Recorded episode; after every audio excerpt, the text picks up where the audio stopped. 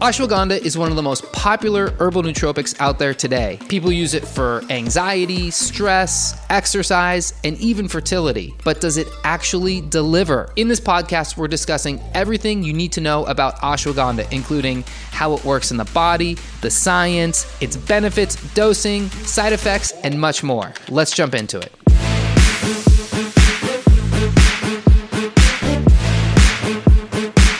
What is going on, everybody? Welcome back to the Holistic Nootropics Podcast. My name is Eric, and I'm here to help you boost your supplement and nootropic performance. One way you can do that is by heading on over to holisticnootropics.com and downloading a copy of my free supplement buying guide.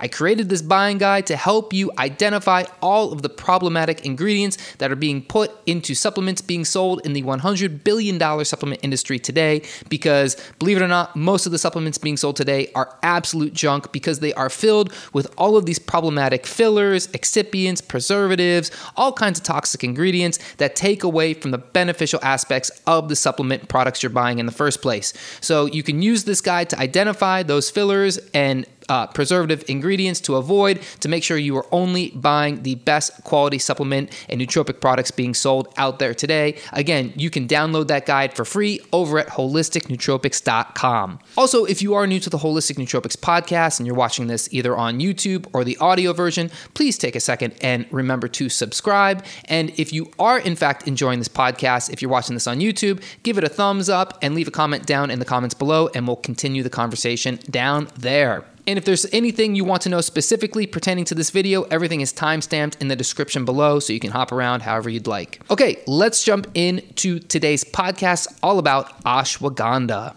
So, what is ashwagandha?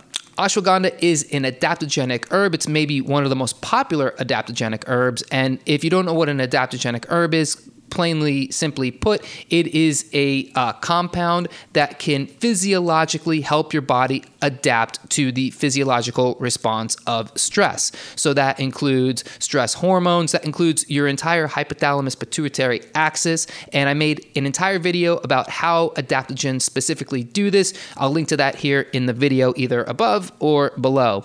Um, so traditionally, ashwagandha has been used for many years in Ayurvedic medicine, specifically for stress, anxiety, sexual health and libido, and improving physical performance. In fact, it's also known uh, as Indian ginseng, winter cherry, or the poison gooseberry. But recently, here in Western cultures, it's become a very popular nootropic compound for its cognitive enhancing properties, which include its ability to boost physical performance and improve specifically uh, testosterone and testosterone related things like libido. Um, fertility, sperm, uh, sperm count, sperm motility, uh, a lot of different things geared towards male fertility and male uh, male hormones. So, uh, but it can also help female hormones as well. And females do need testosterone as well. Um, now, one of the most important things you need to know about ashwagandha if you're going to go out there and buy it is that there are two different kinds of ashwagandha being sold out there. Now, um, if you don't go for the nootropic versions, like you just want the herb ashwagandha, you can find the herb ashwagandha typically in tinctures or in supplement forms. You'll find those all over. But um, you will also find ashwagandha being sold in two different forms, either KSM 66 or Sensoril. So um, these are extracts with super potent. Um, versions of the traditional, or they are super potent version, super potent versions of traditional Withania somnifera. Uh, that's the plant that ashwagandha comes from, but they have uh, uh, some different attributes that differentiate them. So, KSM 66, first off, is a full spectrum ashwagandha extract. Um, this is really kind of the more nootropic version. So, if you are looking for ashwagandha specifically for nootropic benefits, it's best to go with the KSM 66. Um, the extraction process includes pre treating the ashwagandha roots with milk, as is done by traditional Ayurvedic healers and um, throughout their texts. And so this reinforces the full spectrum ashwagandha benefits. So um, the biggest benefit that has been studied from KSM 66 is its ability to lower anxiety. Um, so you're going to find that this contains anywhere between 8 and 15% withanolides, which are the bioactive steroid based constituents of ashwagandha. Um, it's really this number between 8 and 15%. That's the ideal number. You don't want that too low because then you're going to miss out on the uh, uh, uh, on what makes ashwagandha uh, really bioactive in your body, but you also don't want too high because then um, uh, then the constituents can become toxic. Uh, and then you have sensoril, which is actually made from the roots and leaves. Uh, this has a higher withanolide content because it's more uh, it's more comprehensive because it's from the roots and the leaves versus just the roots, which is what KSM 66 comes from.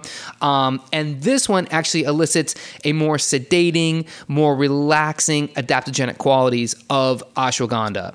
So at the end of the day, you know, it's bio individuality. So, what works best? KSM 66, that tends to be the more popular version used within nootropic uh, that you're going to find for nootropic purposes. But, you know, you do have people who benefit more from the Sensoril version. So, my suggestion is if you are looking for nootropic benefits of ashwagandha, start with KSM 66, but don't shy away from the Sensoril Vision uh, version either. You're gonna find that one out there in the marketplace. And so if you want to, if if you take KSM 66, you don't have a good experience from it, turn around and try the Sensoril version. And then you might know, okay, maybe you respond better to that one. Everybody responds differently. It's just kind of, you know, a broad uh, like a broad outlook at the difference between the two. But at the end of the day, it's still ashwagandha. It's still going to have the withanolides. It's still going to give you uh, a lot of the benefits that you get. It's just that there are you know there are a few differences between the two so uh, in short try both see which one works best for you so who is ashwagandha uh, good for so ashwagandha it is the granddaddy adaptogen that you should be using for stress control. So let's say you've identified in yourself you have an overactive stress response. Maybe you've taken a Dutch hormone test and you see that you have very high cortisol and you're a little worried about that. Um, even though I don't think that's the best way to interpret a Dutch test, you know, do you have high cortisol? Is that a problem? You know, you have to uh, uh, apply some more context to that. But let's say you do feel as if you do have an overactive stress response. You know, you tend to get stressed out very easily. The physical uh, manifestations of stress, you know, they do cause you more anxiety. It causes you sleeplessness at night. Um, it is causing you, uh, you know, different. Uh, maybe it's making you sick a lot. Whatever it is, ashwagandha could probably help because that's what it's for. It's for stress. Um, it, male fertility. So if you're a male who feels as if you're low in testosterone, uh, ashwagandha can be helpful. And then really anyone looking for these certain nootropic benefits. So anti-anxiety, more calm, more sedation. Uh, again, those who are stressed out, those looking for a little bit more of a uh, you know relief from anxiety. That's who uh, that's who ashwagandha is good for. How does ashwagandha work? So in the brain, ashwagandha is a GABA A agonist, which is also the main target of most of your pharmaceutical anxiolytic uh, therapies. It's also been shown to boost serotonin. And so these contribute to its anxiolytic antidepressant profile. So, you know, there is some research out there showing that ashwagandha can be beneficial for depression, definitely for anxiety. Um, and so you also get a neuroprotective effect. So there is some preclinical evidence that shows uh, ashwagandha has the ability to promote neurogenesis. So it boosts nerve, uh, neural growth factor, BDNF, um, which of course gives it neuroprotection more synaptic plasticity, that sort of thing. In the body, as an adaptogen, it calms the HPA axis. That is your main stress superhighway from the hypothalamus, pituitary, adrenal axis. And so, um, so it can calm that response. And it's that overactive response that creates more stress hormones, more feelings of stress, excess cortisol, et cetera, et cetera. Um, again, I talk all about that in the adaptogens video, which I have linked here in this video. And then you also see some anti inflammatory and immune boosting properties from ashwagandha. So, the main benefits stress reduction, antidepressant, anti anxiety, male fertility, and cortisol may lower cortisol. Uh, in fact, there are um, clinical studies measuring. Uh, you know how much uh, actually let me come back to that um, so you're going to see uh, your Okay, let me start over. So, the main benefits of ashwagandha stress reduction, antidepressant, anti anxiety, can boost male fertility and testosterone. That's because that's due to its ability to lower cortisol because the higher cortisol you have, the lower your testosterone is going to be. This has been seen in several um, many preclinical studies, but specifically, it has also been seen in human studies as recently as 2022. This study was an eight week randomized, double blind, placebo controlled trial with 50 adult males who each took 300 milligrams twice a day of KSM 66 ashwagandha. So that's 600 milligrams a day. Now, the results were compared to placebo. Ashwagandha root extract supplementation was associated with a statistically significant increase in the total perception of sexual well being. Uh, being and uh, actual serum testosterone. So um, they felt more sexual sexual benefits, and they also had higher levels of testosterone in their blood. Uh, and that was in eight weeks, 600 milligrams a day of KSM 66, done in 2022. Uh, you're also going to see sleep benefits. Nootropic benefits you're going to see um, with memory. And so this has been studied in humans. Uh, there was one study that showed 1,000 milligrams of ashwagandha in an aqueous uh, extract, so a liquid extract for two weeks. Double blind, placebo controlled observational trial um, showed an uh, increase in memory and executive function. And then there was another randomized double blind, placebo controlled trial with 50 subjects um, who had memory impairment, early dementia, or a low score on a general cognitive function test. They either took placebo or 600 milligrams of ashwagandha for eight weeks. At the end of the eight weeks, participants taking the ashwagandha saw statistically significant improvements compared with the placebo group in most memory tests, executive function, executive function, and attention, though uh, not visual spacing processing. So they saw. So what these two studies show is that those taking ashwagandha in double blind placebo controlled randomized trials did see um, boosts in both memory and executive function um, metrics. So, in the body, some benefits include possible lowering of LDL cholesterol and blood glucose.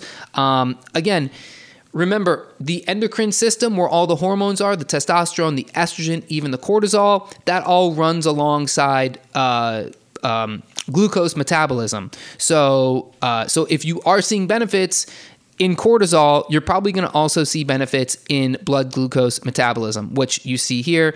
For exercise, it has been shown to increase weight training power output and VO2 max. Um, it can in help. Uh, it has been shown to improve bone health, uh, bone density, so bone health, um, and it's also being studied as a possible treatment for cancer. So I'd rather not get into all that. That's a little bit above my pay grade, but you get the idea. Lots of benefits to ashwagandha.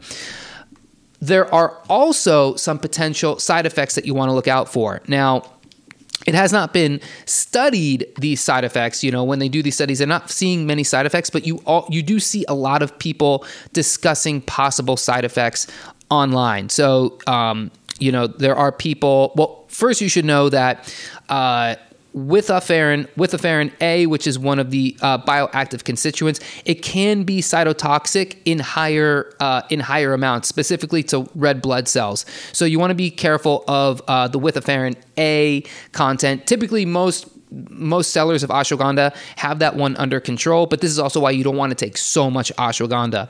Um, you also get people complaining about things like anhedonia and emotional dampening. Um, you know, that may be due to the uh, cortisol lowering and the, you know, over sedation. So it's basically kind of over numbing you. It's kind of uh, relieving stress to the point where, well, now you're not feeling anything. You might just feel kind of like a mush, maybe a little bit too chill. Um, so people people do complain about that, but then some people that's not a problem for. Uh, so this is really why it's best to cycle on and off. So you don't want to take ashwagandha indefinitely. You want to say, I'm going to take it for two weeks. I'm going to take it for two months. I'll take it for three months, but then I'm going to pause. Um, I'm not going to take a thousand milligrams a day. Maybe I'll take a thousand milligrams a day for a week and see what happens. Although I would not recommend going that high. There's really no reason to go above 600 milligrams, especially considering that's what's been studied in people. Um, now, uh, now, you also see side effects kind of bleeding into uh, people with thyroid issues and people who have anxiety complain that uh, have complained that taking ashwagandha has actually made their anxiety symptoms worse. Um, and you want to be careful if you're taking uh, specific pharmaceutical medications like SSRIs, anxiolytics, benzo- uh, benzodiazepines, anything like that, uh, because people using that stuff have noted ashwagandha did uh, exacerbate their their um, their symptoms. So, really, at the end of the day, like everything else we talk about with nootropics, it's all about individuality. It's all about bio individuality. You want to make sure you are really setting your foundation with diet, with lifestyle. You never want to rely on a nootropic, especially something like ashwagandha, which can be so potent. You never want to rely on that itself. You want that to get you the last, you know, 10 to 15%. That means you have to do the first 85 to 90% yourself. You have to get yourself to a point where your sleep is on point, your diet's on point, you're hydrated, you have good relationships, breathing is on point, you're getting light exposure, you're doing all of the things that we know just because of the human body is the way it is that will make you feel good. Now you want to take that to the next level with something like ashwagandha, it will get you there. But if you haven't covered your your foundational bases, it's going to be hard to get you there. Um, and so I also talk a lot about building that foundation in my video, the top three things to do before taking nootropics. I'll link that here in the video description below um, or in the podcast description below. So with dosing, I think the best dose to do, especially to start with, 300 milligrams up to 600 milligrams. You could even go lower and see how you feel. If you're not feeling anything, bump it up to three, bump it up to 450, bump it up to six. If you're not feeling anything, at six. If you're not getting any benefit, if it's starting to make you feel worse, then you have to go revisit that foundation again. What's going on with your foundation? Is your diet not on point? Are you are you uh, eating you know toxic food? Are you drinking soda? Do you have a lot of you know high fructose corn syrup, uh, uh, vegetable oils, you know fried foods? Are you not sleeping right? Are you stressed out? beyond anything that something like ashwagandha can help you with? Have you done any meditation, any yoga, any exercise? Are you getting sufficient light? All of these things. If 600 milligrams is not uh, is not cutting it for you, then you have to go back and visit that stuff. Um, and personally, uh, I don't regularly take ashwagandha. I have, and the way that I find it best is to do it later in the day. Uh, maybe earliest like 1 2 o'clock in the afternoon. I would not use it in the morning because again it can sedate you. Uh, you don't want to bump down your cortisol in the morning. That's when you're supposed to have higher cortisol. And then you know later in the day as you want to start kind of relaxing into the night so you can start producing melatonin it's probably better at that point and when you stack it, you know, different nootropics you could use it with. Um, there have been actual studies done with ashwagandha paired with Gotu Kola, um, which has similar benefits, uh, especially the anti inflammatory and uh, anxiolytic benefits. Um, other nootropics that are good with. Um, with ashwagandha. Bromantane can be really good because that also has anti anxiety, antidepressant benefits, um, and it's super potent. Um, uh, N-acetyl L-tyrosine can be a good one to get your brain going to, to produce some more dopamine. L-theanine would be an interesting one to pair ashwagandha with because that's going to uh, that is also not so much sedating, but it can make your brain into that uh, turn your brain into that alpha state, so the more meditative. So you're using ashwagandha to calm the stress, to relax. L-theanine is going to give you a very similar feel, but it's also going to activate the brain. So if you want to still be, you know, cognizant in the afternoon, you don't want to be over sedated, but you want to relax, but you still want the brain to be on. L-theanine's great for that. And then you're also going to probably find some good success using like a lion's mane mushroom or a reishi mushroom, especially if you're building yourself kind of a later in the day evening stack. Reishi with um, with ashwagandha is great because reishi is also very relaxing. Uh, NSI 189 would be an interesting nootropic to pair with ashwagandha because you're going to get uh, uh, you're going to amplify the neural growth factor benefits And if you don't want to mess with building your own stack, I think a great stack that's out there that includes ashwagandha, it's called Testo Lab Pro. So this is a stack that's built specifically to help increase testosterone naturally as it uses uh, mucuna pruriens, zinc, vitamin D, and boron in addition to KSM 66. So that's really all you need to know about ashwagandha. There's plenty more to be said, but uh, this is going to cover really the basic bases of what you need to know before you start using ashwagandha. And I'd love to know what you think. Are you someone who is interested in using ashwagandha or you have used ashwagandha? What form have you used? What is your story? What is your success? What is your uh, what side effects have you dealt with? Let me know your ashwagandha stories down in the comments below, and I'll be sure to respond to all those. Again, if you are looking for the best quality supplements and nootropics and the best nootropic education out there today, head on over to holisticnootropics.com. Be sure to download the supplement buying guide, and I will catch you all on the next video.